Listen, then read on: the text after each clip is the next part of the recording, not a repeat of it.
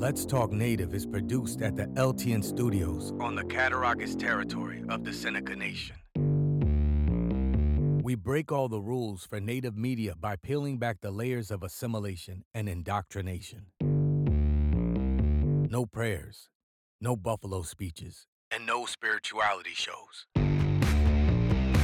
While this podcast does not provide a path to spiritual enlightenment, we do take a tough look at history, oppression, and our survival. We highlight the voices of Native activists, writers, poets, artists, thinkers, and musicians who are fighting for the rights of Indigenous people all over Turtle Island. We may step on a few toes through our examination of culture, art, politics, history, and identity. But the real goal here is to bring our people together by breaking down what separates us. In this moment of historical change and social justice, our voices matter now more than ever before. So, welcome to Let's Talk Native with John Kane.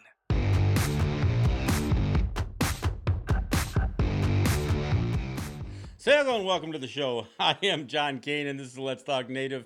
Uh, I today's going to be a show of me ranting a little bit here. Uh, look, I, am watching so much play out in uh, U.S. politics, uh, local politics, uh, and and and that includes Native politics. And man, it, this is an unprecedented time. Uh, unprecedented time. I mean, we are living in you know, in the midst of a of a global pandemic, which, you know, it, it's not even so much a global pandemic anymore. It's a hemispheric pandemic. It is mostly in the Western Hemisphere. It's the it's the Americas, uh, United States leading the pack. Uh, uh, six and a quarter million confirmed by test cases, which is probably 10 times that is probably more like 62 63 million people that have uh, that are or have been sick there is uh, 188,900 confirmed dead, which is probably low. It's probably over a quarter of a million people that have died from COVID 19 or COVID 19 uh, exasperating other underlying conditions.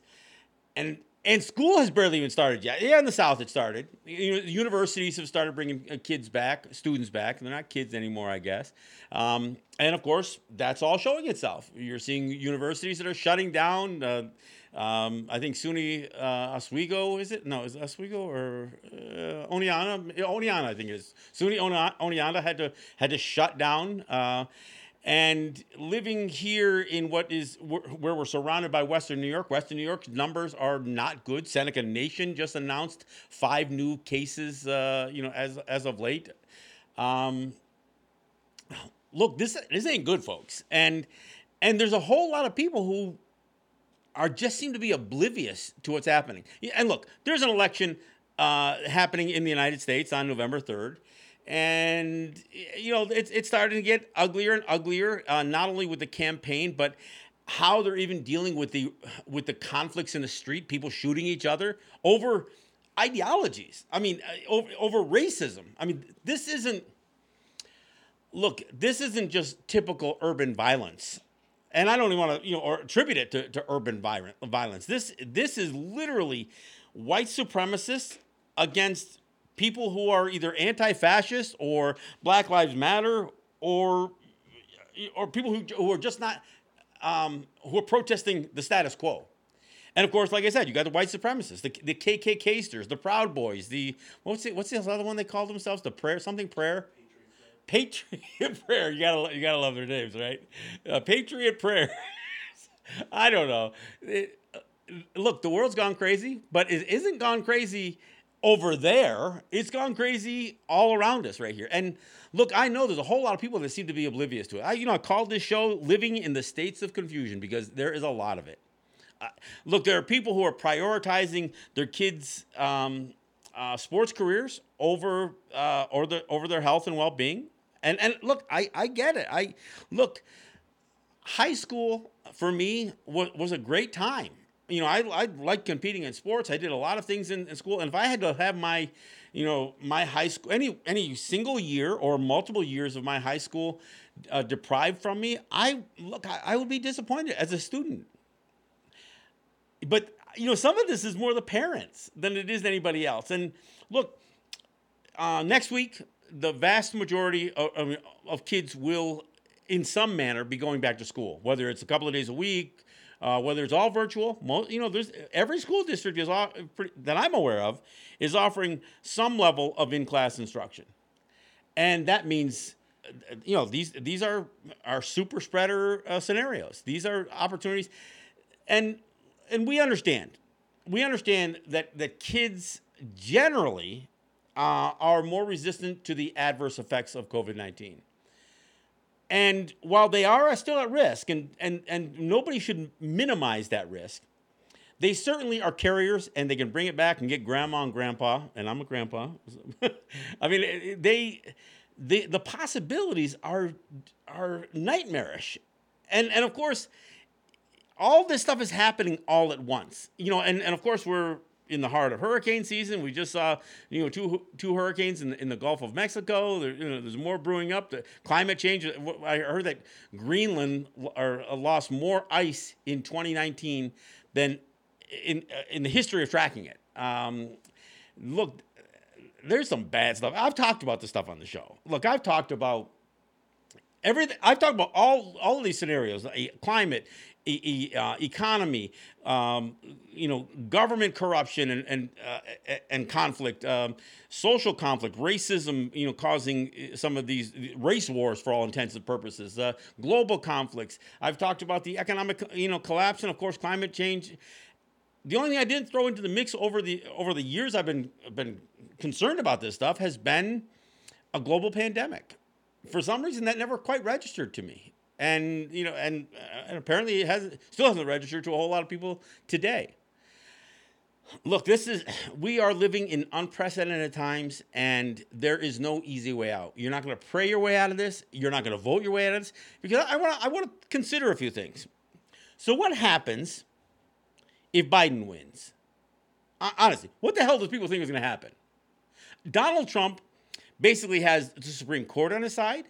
He's got the Senate on his side. He's got the Justice Department uh, in, in his pocket, including the, the U.S. Attorney General.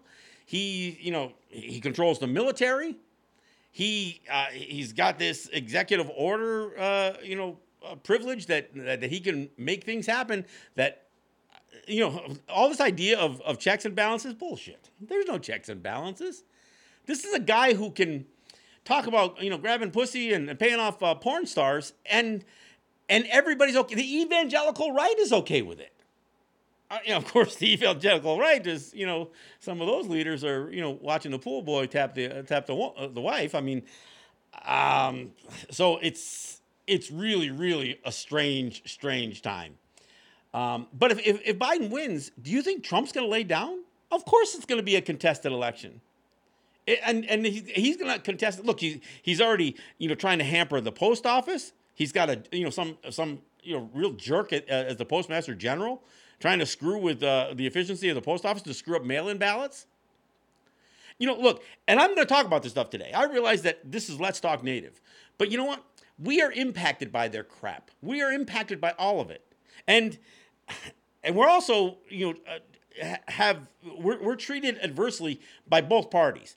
So trust me, I'm going to go after Biden uh, in, in, a little bit too here. so so don't get feeling like oh yeah he's in Biden's pocket. No, I I am any, anything but that. But think about it. You've got all of these right wing militias, that uh, militia groups. These again, the Proud Boys, the you know Patriot Prayers, you know the, the KKK. You've got all of these guys who are arming themselves to the teeth. And look, if you think you're going to get ready. You're going to prepare. Forget about it. You think you, you, there's no body armor left? It's all bought up. There, there's there's no uh, you know semi-automatic rifles left. They're all bought up. And what do you think they're being bought up for? all of this ammunition. You'd be lucky to be able to buy a bullet at this stage of the game. So, if you haven't prepared yourself for an armed conflict, which I'm not sure that's going to work out really well anyway, but if you're if you that's what you wanted to do and that's what you intend to do, guess what? You're too late you're too late. And look, the the the violent nature of the right on this thing, and, and the fact that they are aligned with the with the police. Look, when I was talking about all the all the ones that are on, in Trump's corner, every police union has endorsed Donald Trump. every major, every every urban police union, every union representing police. So the police are in, uh, in Trump's corner, and and whether the military is in Trump's corner or not, he controls the military. He's the commander in chief, and you know what? He that doesn't change on November fourth. You know, there's that that they call it the lame duck session there, which you know used to be just between the election day and the time that the president is outgoing. Um, it, Democrats are lame ducks in the entire last year or two of their presidency, it, it seems. Uh, um, you just ask Obama in his attempt to, to name a Supreme Court uh, nominee. Um, but yeah, so, so Trump has from November until late January to really wreak havoc on all kinds of things. And, and do you think he won't? Honestly, do, do you think there's something that this guy's going to grow a conscience? And, you know, and, and of course, That's this is all if he loses. You know, th- this peaceful transition of power. I listened to some Republicans on uh, on the news channel saying, "Well, yeah, we anticipate there will be a peaceful tran- you know, transfer of power." Bullshit. No, you don't. You guys are all hedging your bets on how you're going to keep him in office, how you're going to contest the election. Like I said, the majority of state governors, and it's the states that control the election process. It's not the federal government. It's not the it's not the media as much as people think it is. It's it's the states. And yeah, and look, you, you saw kind of the debacle that existed when when the uh, um, uh, the race for for governor of Georgia played out. I mean, one of the, the, the very guys who was responsible for you know for voter suppression becomes the governor. That's that's and yeah, no surprise, he's a Republican. So look, this is not going to go well in November 3rd. Okay, let's let's flip it the other way. You know, what if Trump wins? Well, I'll tell you, if Trump wins, however it does, whether he wins electoral college only like he did the last time and loses by two, you know, two or three million votes, whether he you know wins the, the popular vote and the the electoral college, it doesn't matter. He is going to be um, so validated Everything you think he got away with in four years, he's going to crank it up for the next four. Because you know what? Here's the thing about the last four years. He doesn't have another four years, although he keeps hinting at 12 more years, not four more years. Eh, some people say, well, he's saying 12 more years because he means, you know, a, um, a Mike Pence, you know, eight years after him. Like that's going to happen. Look, so if Trump wins, he is going to be worse than he ever was. And and so here's the other question: What are the Democrats going to do? And you know, and because I'll tell you what Democrats are going to do: nothing, because that's what Democrats do. They they are pitiful and they are weak. They're capitulating. And and if you don't believe me, you can just watch what Joe Biden is saying in the wake of this violence that's that, you know uh, that's happening over you know over more black men being shot by cops needlessly. In the wake of this violence, you still have Joe Biden, you know, trying to pitch himself as a law and order president. I mean, or candidate. I mean, he's still trying to pitch this. And this guy was was never a friend to uh, to any aspects of, of uh, justice reform, nor was his is his vice president nominee uh, Kamala Harris. Um, she was as guilty as any prosecutor in the United States for violating um, uh, uh, suspects' uh, rights, withholding information. See, look, there's this thing called science, right? And science is supposed to be this idea where you gather information and you see where the information takes you. That's not the way, that's not even the way science works anymore. but it's certainly not the way um, uh, the Justice Department works. You know, half of these people, whether they're in law or whether they're even in research now, are taking, they have a theory and they start gathering information to, to, support their theory. They have a suspect. They start gathering. They ignore all the other information. They don't care if something you know uh, you know invalidates a suspect or invalidates their theory. They'll as long as they can keep piling up some some information. That's that's not science. That's not justice. I mean that's I mean when people talk about conspiracy theories, the conspiracy theories aren't the, the you know the the lunatic fringe. The conspiracy theories are the ones who are, are who are operating government, who are operating the justice system, who are operating much of, uh, of what is being purported out to be their science. And look, I'm not trying to be anti science, I'm pro science. I'm just not in favor of the way, I mean, I'll give you an example. There's finally some um, consensus that archaeologists and anthropologists are saying, yes, uh, we appear to have been wrong. Native people have been living in the Western Hemisphere for longer than we thought. And then they'll say 30,000 years. They're off by about 100,000 years, but that's that. So, so, so why do they have to say they were wrong? Well, be, because they had this theory about how we got here and that we just kind of barely beat the white man here. And they gathered whatever information they could to substantiate and to, and to validate that, that theory. They, they called it the Bering Strait theory, the, the theory. Those weren't theories, they were hypotheses. A hypothesis or a hypothesis is not a theory. A theory is something that is backed by, um, by overwhelming evidence. That's what it's supposed to be. A hypothesis is when you say, I have an idea. Let me see if I can find information to support this idea. That's the opposite of science. When you say something is hypothetical, is where you say, well, if this happened, if there was a land bridge 13,000 years ago uh, because of you know the ice age or, or what you know whatever their, their BS theory was uh, people could have uh, you know could have navigated or could have uh, crossed. That's a hypothesis. That's not a theory. I mean and so and and that's that's the way the Justice Department works. And and and again under under Trump it's going to continue to work that way but you know what it, it, under Biden, it, it, would have too. So uh, again, let me, let me back up again. Let me let me talk about what, what happens if uh, um, if Trump wins. You know, if Trump wins, are the Democrats going to do anything? Are are they going to be up in arms? Because the people who are in the streets right now, these so-called you know, what, what they're calling Antifa, which is it's really absurd that anybody's trying to say anti-fascists are the bad guys, and that's what the right's saying. The right's saying those those anti-fascist. So, so who are good guys? Pro-fascists? Well, apparently, because that's what the right seems to be. So, the, these these people who are against fascism and the Black Lives Matter movement, uh, and the people who are supporting either or, or or just generally are discontent with the status quo, they aren't necessarily Democrats, folks. Those people on the streets, and and and I'm gonna tell you right now, I couldn't give a rat's ass about uh, about somebody breaking a storefront or looting for that matter.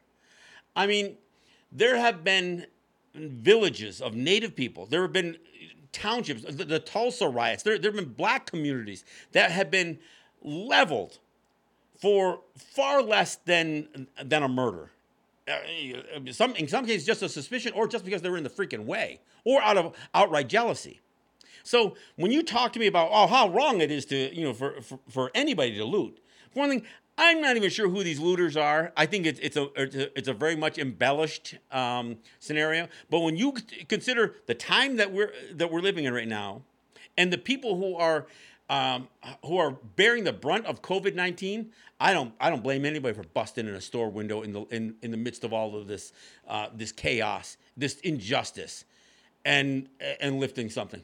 I, I don't. I'm I'm sorry.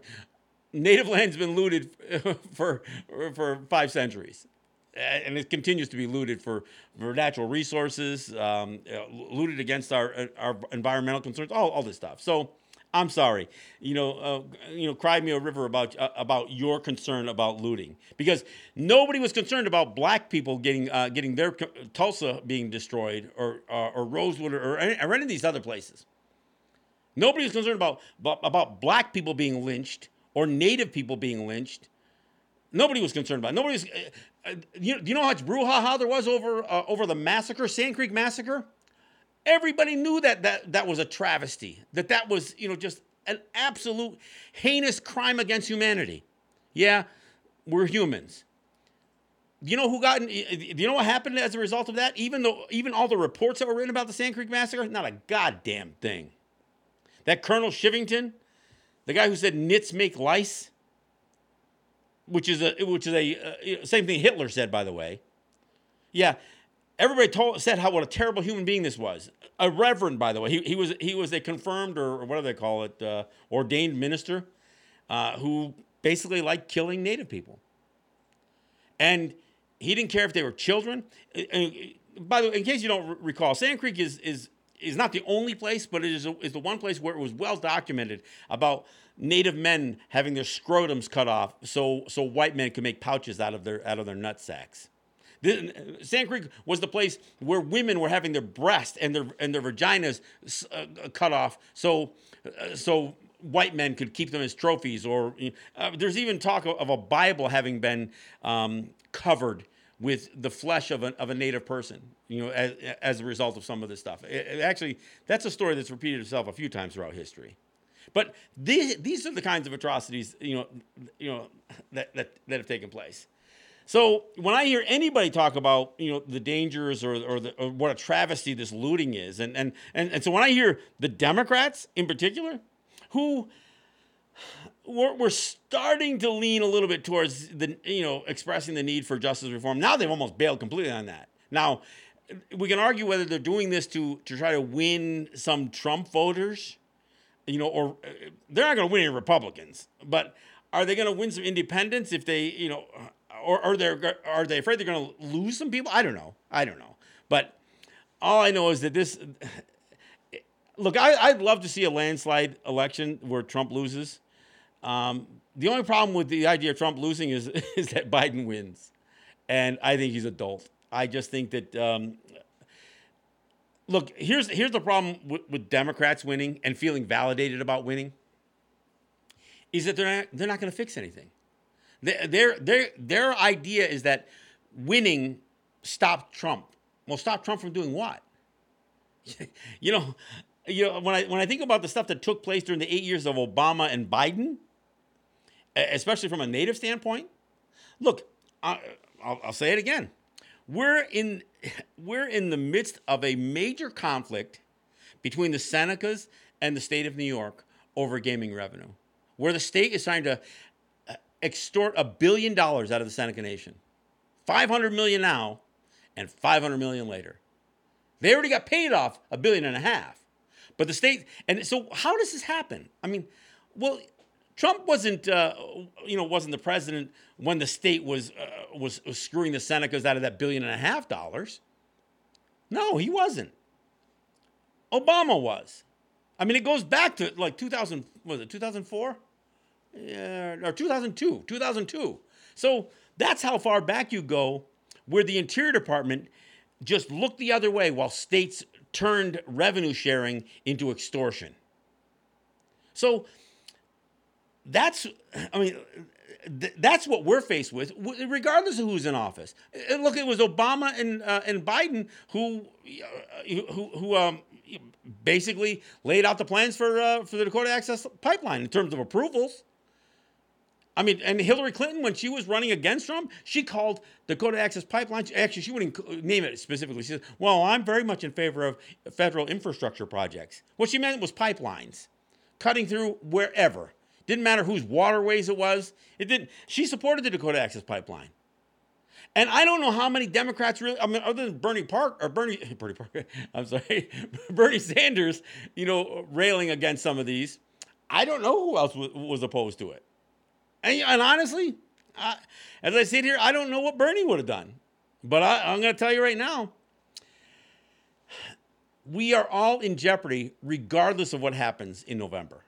And the I think that you know some some of these folks who are rioting in the streets or protesting in the streets today, if Trump wins, it's only going to get bigger. I don't know. Did Trump go to Kenosha yet? I think he's talking about going to Kenosha. If he goes to Kenosha, Oh, he's been there all day. I, I don't know if anybody's been uh, been protesting there. Um, I I would assume so. I would assume that there may be a curfew that's being violated, but but whatever they do, I'm sorry, it's not enough. It's not enough. I mean, whatever's going to happen in November, it is going to. It, it doesn't go well either way. You know, and I'm not saying, you know, I'm not trying to tell a Biden supporter not to vote for Biden. Yeah, and look, I honestly, I can't stand Donald Trump. And there's a certain part of me, even as I see all of these Trump flags all over Western New York, uh, you know, whether it's on somebody's pickup truck, yeah, New York, not Alabama, in New York, or I see them hanging off the front. I mean, look, one of the, the major uh, businesses right here locally, Gernot's, the gravel, you know, taking all kinds of gravel, you know, all over the place. They've got their big Trump flags flying. But you know what? In, I'm there was a black comedian. I'm not sure which one did. Maybe it, it, it, geez, I can't remember who it was. Who used to say they were glad that white folks hung their Confederate flags. It might have been Chappelle. I mean, it sounds like a Chappelle thing. He says, because at least now I know where they are. I mean, he goes, I'm glad to see, I am absolutely glad to see, uh, you know, to, to see Confederate flags. So now I know where the racists live. Well, I feel the same way with, with, with Trump flags.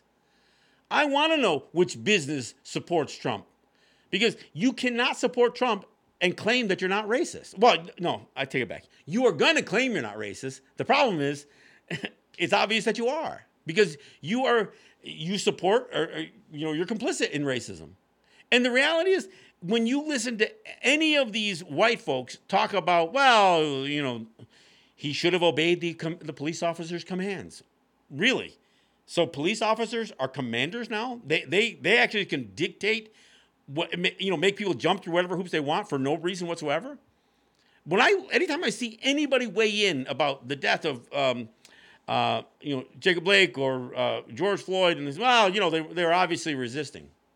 No, because it doesn't matter if you're walking away, if you're running away, if you're got your hands up walking towards them, if, if you're, you know, or, you know, if you kneel down, you stand a good chance of being killed by, by cops today.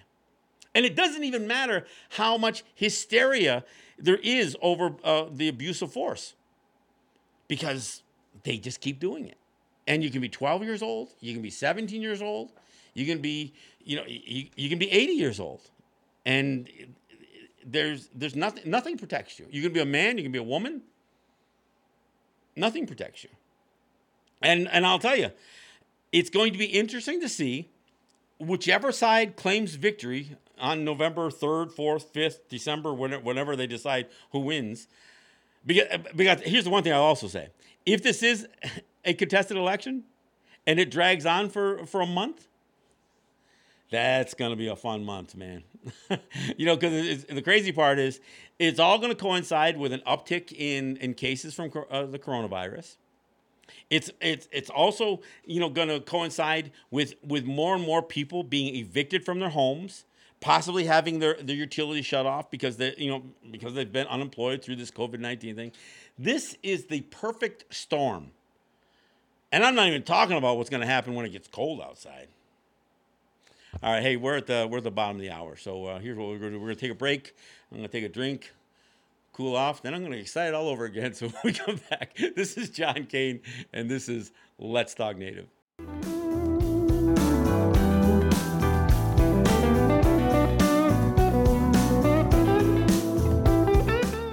All right, thanks for coming back. Hey, yeah, let me go ahead and uh, thank my sponsors. I want to thank Ross and Holly John and the RJE family of businesses. I want to thank Eric White and ERW Enterprises. I want to thank um, the folks at Grand River Enterprises and thank any of you and all of you who make a contribution from time to time. Uh, it, it all helps. We struggle here. Look, our studio is on the Cattaraugus territory of the Seneca Nation. You know, when, when I think about uh, the infrastructure that we don't have available to us that other places do, we, we don't have internet here. Um, we ba- I basically run off of uh, uh, these jetpacks, these little MiFi devices. That's how I even operate here, and they aren't the most reliable either. But that's that's what we're we're playing with here. I mean, every problem. Look, we're not even sure if we're going to continue doing live streaming be, because of the problems that we encounter because of internet.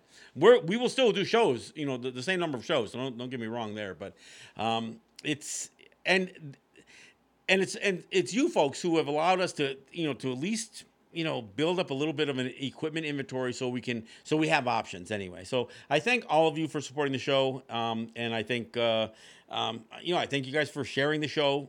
We we put this you know we put these shows out in as many ways as possible facebook podcasts youtube videos. So Um, and, and it's not to inundate one person with with four or five different ways to listen to the show. It's it's to reach out to as many people as possible. So, again, if you're not subscribed to our podcast, I encourage you to do so. Uh, if you're not subscribed to our YouTube channel, we crossed over 900. We haven't reached a thousand yet, but we we, we hit the the, the 900 mark uh, just yesterday, I think. Um, uh, so by all means, subscribe to our YouTube channel, which is Let's Talk Native TV, and y- you can catch not only uh, videos of our shows, but the short form videos that uh, that we we have done and will do. Look, I know I keep promising we're going to do more and more of them, and, and we will. Uh, it's it, it's just crazy times, man, that we're living in. Hey, um, I want to look. I didn't go through all the comments that that uh, that I see, uh, you know, scrolling or coming to me across Facebook. But look, when I hear somebody say anything's better than Trump, look, I don't disagree with that. I don't. I don't disagree that that any other human being is probably better than Trump in the presidency. The problem is, it isn't about the presidency.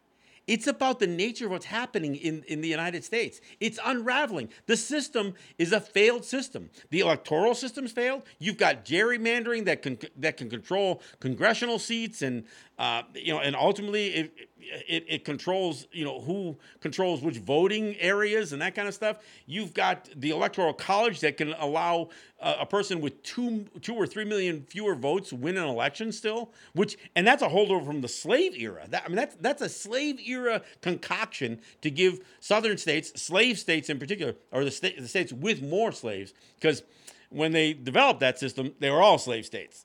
so, and that's why it was so easily pushed through and impossible to change.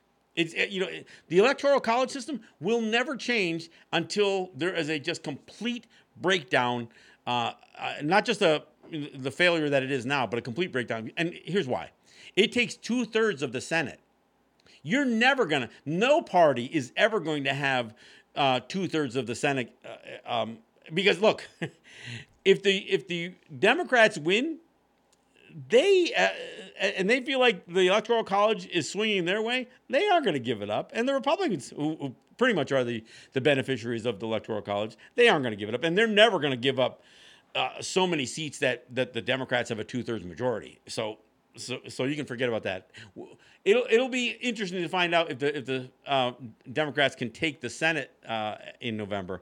I don't even know if I don't even think that's going to happen. Frankly, I mean it may, and, and I'm not trying to be a, a forecaster or you know or or anything like that, but I I got to tell you, um, if Biden wins, will he be less destructive than Trump?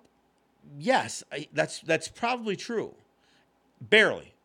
But here's the problem there will be a sense of complacency if he get if he get so the change that is really needed isn't going to happen.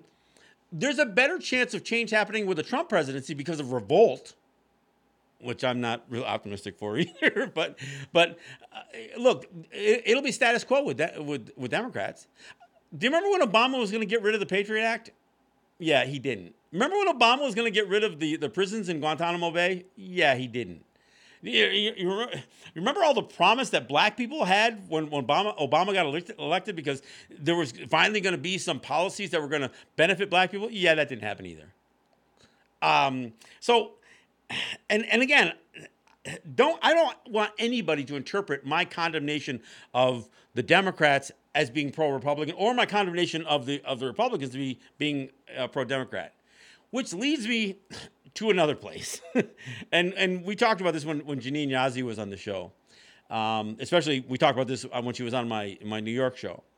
The amount of pandering that native leadership and and I'm using that that term liberally because by native leadership I mean federally recognized leaders. I'm not saying that they're real leaders. I'm saying it's who the feds have uh, crowned as as the leadership, and that sometimes is not even closely, not even related to what the people choose. Um, keep in mind that that many of these these so-called tribal council elections, the turnout for those uh, for those elections is, is, pitifully low. I mean, on, on either side, band councils, tribal councils, either side of that imaginary line. Again, what, what they tell us, there's only about a four percent participation rate in Six Nations, and four percent. Oh, right. So four percent of the people get to get to uh, or, or, determine who the Canadian government is going to say is the rightful leadership. Of course, they don't have much authority because they're they're really like these municipal arms of the Canadian government. But you know what? look, there are consultants and lobbyists and you know uh, the all these businesses, all these these uh, I don't want to say businesses, all these again consulting firms that offer their services to Native peoples.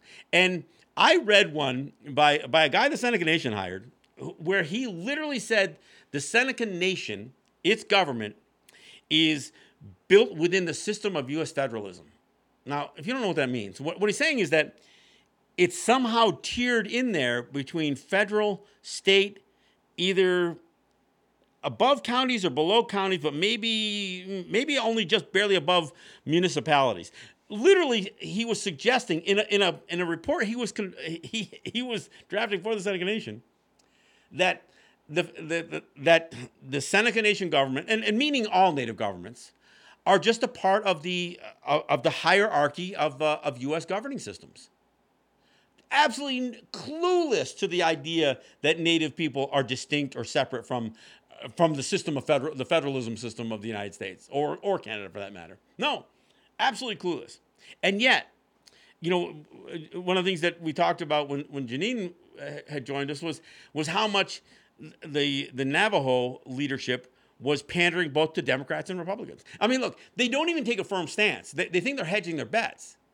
And there is there are millions and millions, and and I, I wish I could come up with a number, but but just to give you an example, back when Obama was hosting his uh, his native summits, where tribal leaders were sending their people to uh, to Washington D.C. just conveniently around Christmas time. That way they could get some good pictures in front of the, the White House Christmas tree.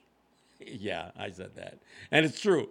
Yet th- there there was some estimate that that tens of millions of dollars of of money of uh, you know of native money coffers nation coffers from these various you know I mean some couldn't afford to send anybody because it's expensive. I mean so tens of millions of dollars was spent just so people could go for a photo op. And you know what? Obama only gave him like 15 minutes of his time. He walks through the room, shakes some hands, you know, smiles for the camera, and then walks out millions of dollars for 15 minutes of uh, of bullshit interaction with with, uh, with Barack Obama. Yeah, I mean, now multiply that times, you know, 52 weeks a year, and and all of the uh, the money that goes into lobbying and to campaign and you know pack you know uh, you know all, all of these these you know money grabbing mechanisms that exist in, in U.S. politics. Again, part of the debacle that is the the greatest democracy on earth. Yeah, give me a freaking break. So that's, I mean, and and you you got to remember, look, there are native territories that have successful businesses. Seneca Nation is one of them, and you know what? They're in a world of hurt right now because they have become so dependent on gaming, and gaming is not recession proof. Gaming is not um, uh, depression proof. It's not pandemic proof. Uh, and and and yet the, the dependency. Look, I watch over the years the tail start to wag the dog here uh, w- over gaming. Um, you know, it was once said that Senecas wanted gaming in the worst way, and that's what they got. But it's what funds them. I mean, so they're in a situation where they can't let it go. And and yet you've got some people are saying, you know, we need to pay that half a billion dollars to the state so they get off our backs. It's the cost of doing business. Well, I'll tell you, when you start factoring the cost of doing business, you realize that there's no profit in doing business either, even in gaming. Yeah, remember when Trump was all pissed off at Native people because, uh, you know, because of his failed casino ventures, blamed it all on Native people? Well, yeah, there's a few other uh, venues that are going to join the, uh, join that. I, I, think I heard the state, New York State, was going to uh, lift the ban on uh, state licensed casinos, which is really going to be a debacle because they couldn't make money before now they're they're going to try to make money where where there's all this social distancing going on in, in, in their casinos. It, it's it's going to be it's it's going to be a nightmare. And you know what? The crazy part is these failed gaming venues of, of the state. They look to, to people like the Seneca Nation or maybe even Oneida, I don't know, and say, hey, why don't you buy us? Why don't you buy this venue? And and there's some there, there's some ge- genuinely some thoughts by native leadership in various places. Yeah, we could buy those. We're already in the business. the, the, the problem is that those things aren't going to operate under IGRA, which is problematic all by itself. No, they're going to operate as state licensed casinos. But no, as, as I sit here and I know what's going to unravel, regardless of who wins. I mean, because uh, I'm unlike the Democrats and the Republicans, you say if they win, it's all going to go to hell. I say it's all going to hell anyway. I mean, and and look, try to tell me how I'm wrong. And I know I, I see some people are saying, yeah, yeah, yeah, you know, but n- nobody's worse than Trump. There, there is something worse than Trump, and and I don't mean uh, you know another president, but the unraveling. If if again, if Trump loses, do you think all of these rednecks with their with their Confederate flags and their and their Trump flags and their Nazi flags and uh, and their blue their thin blue line flags, their you know police flags, do you think they're just going to lay down with this peaceful transfer of power to you know to the snowflakes they hate? Look, the white boy who uh, who went to uh, Kenosha from Illinois because because of his of his own white supremacy and racism, he shot white folks. he didn't even shoot black folks. I mean, which shows that this is not even a race war. This is an ideological war that that may play out. And and I don't mean it's Democrats versus Republicans. No, it's look. I don't even think the uh, uh, the the Proud Boys and and you know and and uh, some of these Trump followers. I don't even ca- think they care about the Republican label. They they are way past you know uh, that label, uh, uh an R in front of their name. They're way past. They got T in front of the name, T for Trump. And and the people who are who are resisting, who are who are demanding change, it ain't the Democrats. They're all look. They got a a top California cop as the vice president, and a guy who pushed the crime bill through, running for president on on the left. And I, and I say left it's only left because it's left of right. It's not. It's not left, barely left of center. That's for damn sure. So, look, I know this is Let's Talk Native, and uh, and so there are some who are going to listen to the show and watch the show and say, "Yeah, all you did was talk about them." Well, the problem is that we we get mired in this stuff. Look, I saw um, I saw NCAI the National Congress of the American Indian doing these overtures, trying to get Native people to be poll workers for to, to, to help the, the, the white man's election work better. I see solicitations all over the place trying to get U.S. Census workers out of Native territories because you know what? White people don't want to bang on our doors. In fact, I don't think Native people want to bang on our doors and ask us to participate in the U.S. Census. We are suffering, and I've talked about, I've used this expression before from cognitive dissonance. We know, look, we know that they have been the enemy and that they are the enemy, that, uh, that neither party is ever going to prioritize anything for us. We are still in their way. We are still a problem for the United States. Yet we have this, again, cognitive dissonance. And, and, and in case you don't know what it means, it's where your values and your actions just don't line up. Where you in your heart of hearts know what is right. You have a, a moral code, a cultural code, an, uh, an, an, ethical code, and you can uh, ignore it. Uh, look, there's a lot of cognitive dissonance. I mean, uh, but but some people, what cognitive dissonance represents is a tension, is a struggle that people have when their actions don't follow their, their, their true belief systems. Working a job you hate. That's that. Oh, people always said, "Well, that's that's the thing. You you convince yourself that that you that you've got to go to work, that you love going to work, even though you hate your job." That's what most people use that as an example of cognitive dissonance. You know, you, you all the evidence for climate change is is around you, and you and you ignore it. You're boarding up your windows for the next hurricane, but you're going to insist that you know that it's not climate change causing it. You know, the, uh, so you know the the the uh, the ocean waters are rising. You know, your house is, is getting closer and closer underwater, but you're gonna you're gonna ignore it. That's cognitive dissonance. But for us, it's the cognitive disson- cognitive dissonance of assimilation. We know. I'm look. I've got a, a two-row wampum on, hanging on the wall here. We know that we should not be a part of their system. We know it. We have specific teachings that tell us that. We there's stories that tell us that. There's the Guyana Lagoa that tells us that. There's the Turtle Wampum that tells us that. Our grandparents told us or tell us that. And yet, we're gonna we're gonna be poll workers for the, for the the U.S. national election. We're gonna you know step up for the next uh, election for who becomes prime minister of Canada. We're, we're, we're gonna we're gonna do this stuff. So we're going to subject ourselves. We're, we're going to step uh, out of our canoe. We're not going to straddle. Look, I, I posted a, a, uh, a, question on, on Facebook. I said, How many people don't participate not only in their native elections, but in native governance, governance at all, and yet still go out and, and vote in the U.S. election? Nobody answered. No, I mean, a few people said, Well, I do both. But I know, I, look, I know there are native people who don't participate in anything associated eh, and living on their own territories. I know in the cities, and and and and I give some of those those folks a pass a little bit.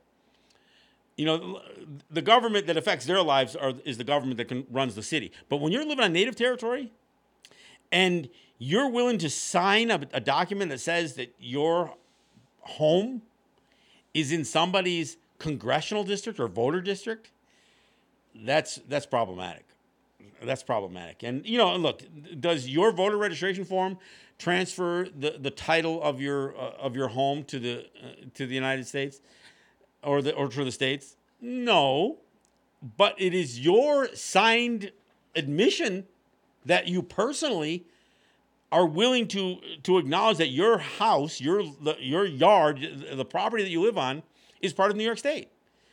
It doesn't take a huge leap you know, for somebody to, you know, to, to use that. It, you know, things like that. Uh, look, we were told we were we are not quite human. You know, I, I uh, you know, we were, we were told that we were uncivilized, that we were primitive, that we were, you know, uh, you know, we were savage, mercilessly savage. I mean, we, we were told all of this stuff, and then they in, in all of their effort to kill the native identity of, of, of, our people. Not just, look, I know that's the, the slogan for, for residential schools kill the Indian, save the man. It wasn't just residential schools. Why do you think alcohol came to our territories?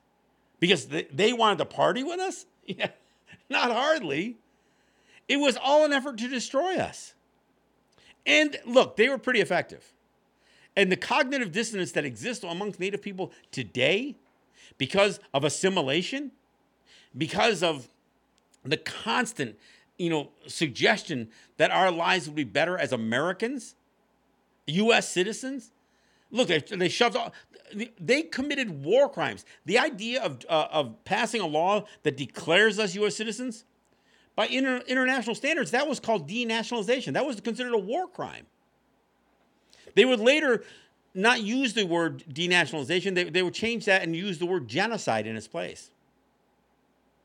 I talk about all the time, but genocide isn't just about killing us.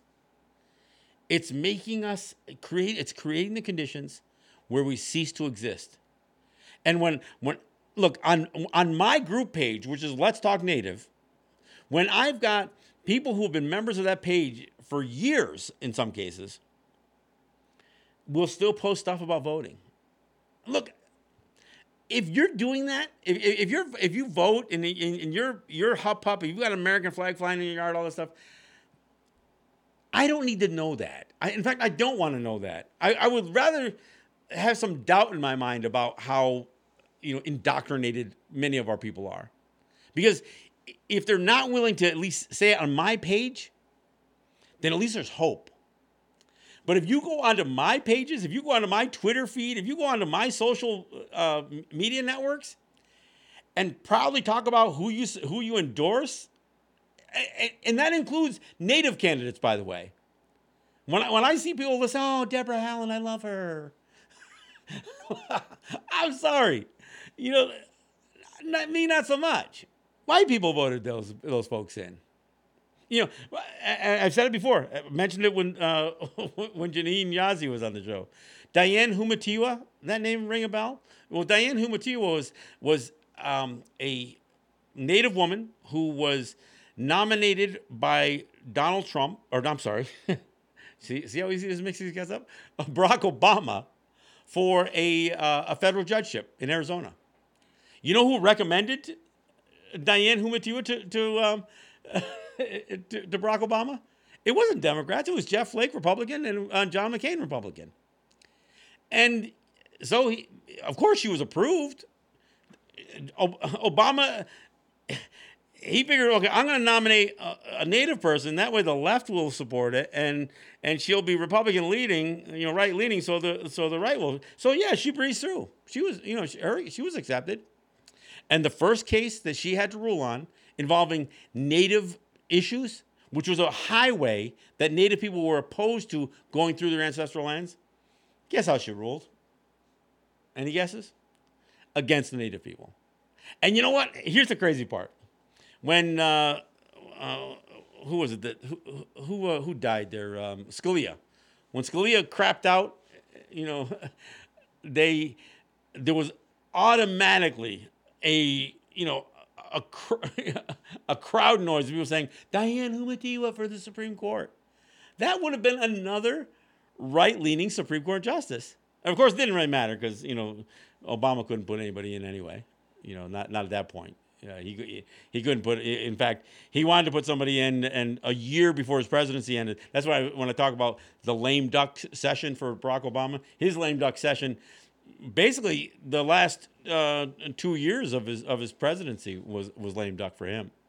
Didn't accomplish a damn thing.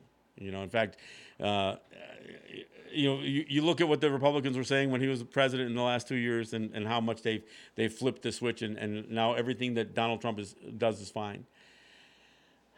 Man, I, I got to tell you, I think the United States is in a world of hurt.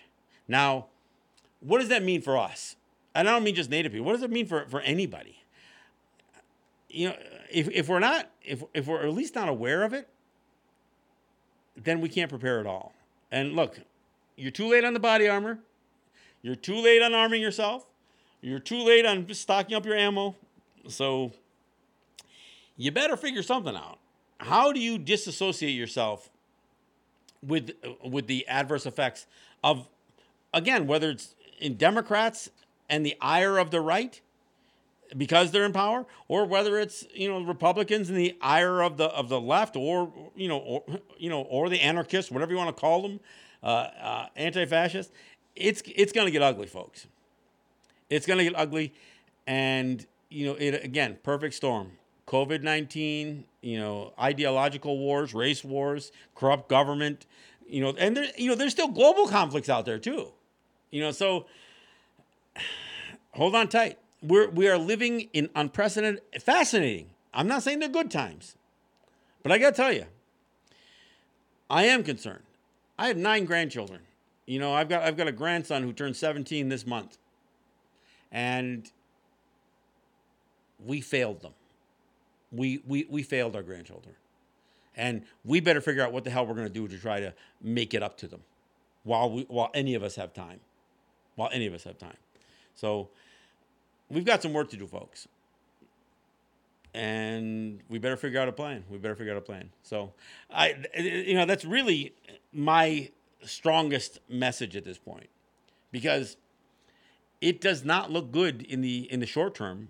It looks worse in the uh, in the near term. And I can't be optimistic about the long term. You know, look, there's a part of me that says if Trump gets reelected, then maybe it has to get worse. I mean, notably worse before it gets better. Maybe that's the deal. You know, my concern about the Democrats getting elected is that it'll only get nominally worse. You know, what, what, there's a line in the in the um, Declaration of Independence, and it talks about how mankind um, will will tolerate the insu- uh, uh you know the insufferable as long as it's as long as they can. you know, I think if you just turn the heat up slowly, we're not going to jump out of the pan. We're not going to jump out of the pan. And that's my concern about about you know the Democrats of the United States. And I, and look, they're not my my elected officials. They're not my politicians. They're not my leadership. But I look at Indian country, native territories, and there's a whole lot of people claiming to be native leaders who are just lining up for these guys. They're willing to hang their Trump flags. They're willing to, to, to pander to the Democrats or pander to their, they'll pander to both because they don't even understand the system enough to take a side. Today, there should be, honestly, we shouldn't be throwing money at the Democrats. We should be throwing threats at them. Honestly, somebody should be cornering uh, Harris and, and Biden saying, What the hell are you going to do? When are you going to get the Interior Department to do their freaking jobs? When are you going to do something to stop the environmental degradation of our territories? Because you might be the next pre- president and vice president, but we're not endorsing you. And, and you so you better make you better make some overtures on what you're going to do. And I want them publicly so when you don't do them, I can call you the liars that most of you have been. But nobody's nobody's banging on the door of Trump or um, or Biden. I mean, there, there's a bunch that are that are looking their licking their boot heels, but nobody's trying to hold them accountable. I mean, look, listen to that sycophantic rant from uh, the the Navajo vice president, basically praising Trump for, for stuff he never did, or the, or or the uh, praising him for his failures on the on COVID nineteen. I mean, that was uh, that was almost mind blowing. But I say mind blowing, but at the end of the day, it's what's expected. That's where our cognitive dissonance, the cognitive dissonance of assimilation, has gotten us to. Look, we enlist in their armed forces to go kill other people of color. We, we, we do it all. We've been doing it since uh, you know since the Wounded Knee massacre. World War, you know, World War One. Native people started enlisting at, at the highest rates then. Serving the very armies the very military that murdered, sometimes uh, only a generation back, murdered our people. That's that's cognitive dissonance. And is it worse now than it was then? No, but the crazy thing is, we should know better now. Look, we have been fools. We have been. We let Hollywood dictate how we would dress. I mean, look, I saw representatives of the Six Nations go to Washington, D.C. I've seen the pictures to declare war on the Axis powers, and they're wearing Plains Indian headdresses. Why do you think that was? Because that's what Hollywood says we look like. So we start dressing to suit what white man's expectations of us are. I mean, this is this is how much the fools we've been.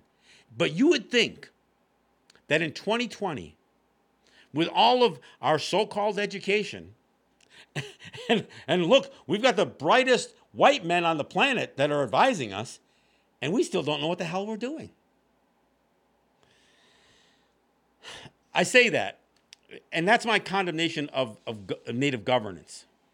I have a lot more faith, and I know that's a tough word for me to say. I have a lot more confidence, put it that way, in the grassroots native people.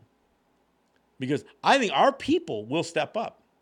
But just as we watch the systems fail for the United States, the systems in tribal councils and native governance that are, you know, that are modeled after the United States and their patriarchy, their male dominance cultures, I, I think they fail too.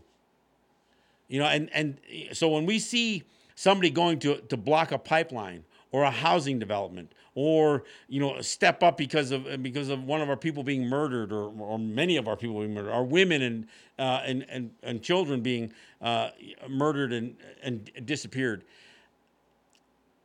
it, th- those aren't tribal councils doing that stuff when we fight the state on taxes or even on this you know some of what we're dealing here dealing with on this battle over gaming revenue i know what the what the so-called tribal councils are going to do the question is what are the people going to do? Are you going to stop them? I don't know. Look, we are living in the states of confusion. That's my show for today. I want to thank you guys for listening. We'll be back here uh, on, on Saturday. And of course, we will do our show, um, our New York show uh, on WBAI on Thursday. See you then. Nya:weh.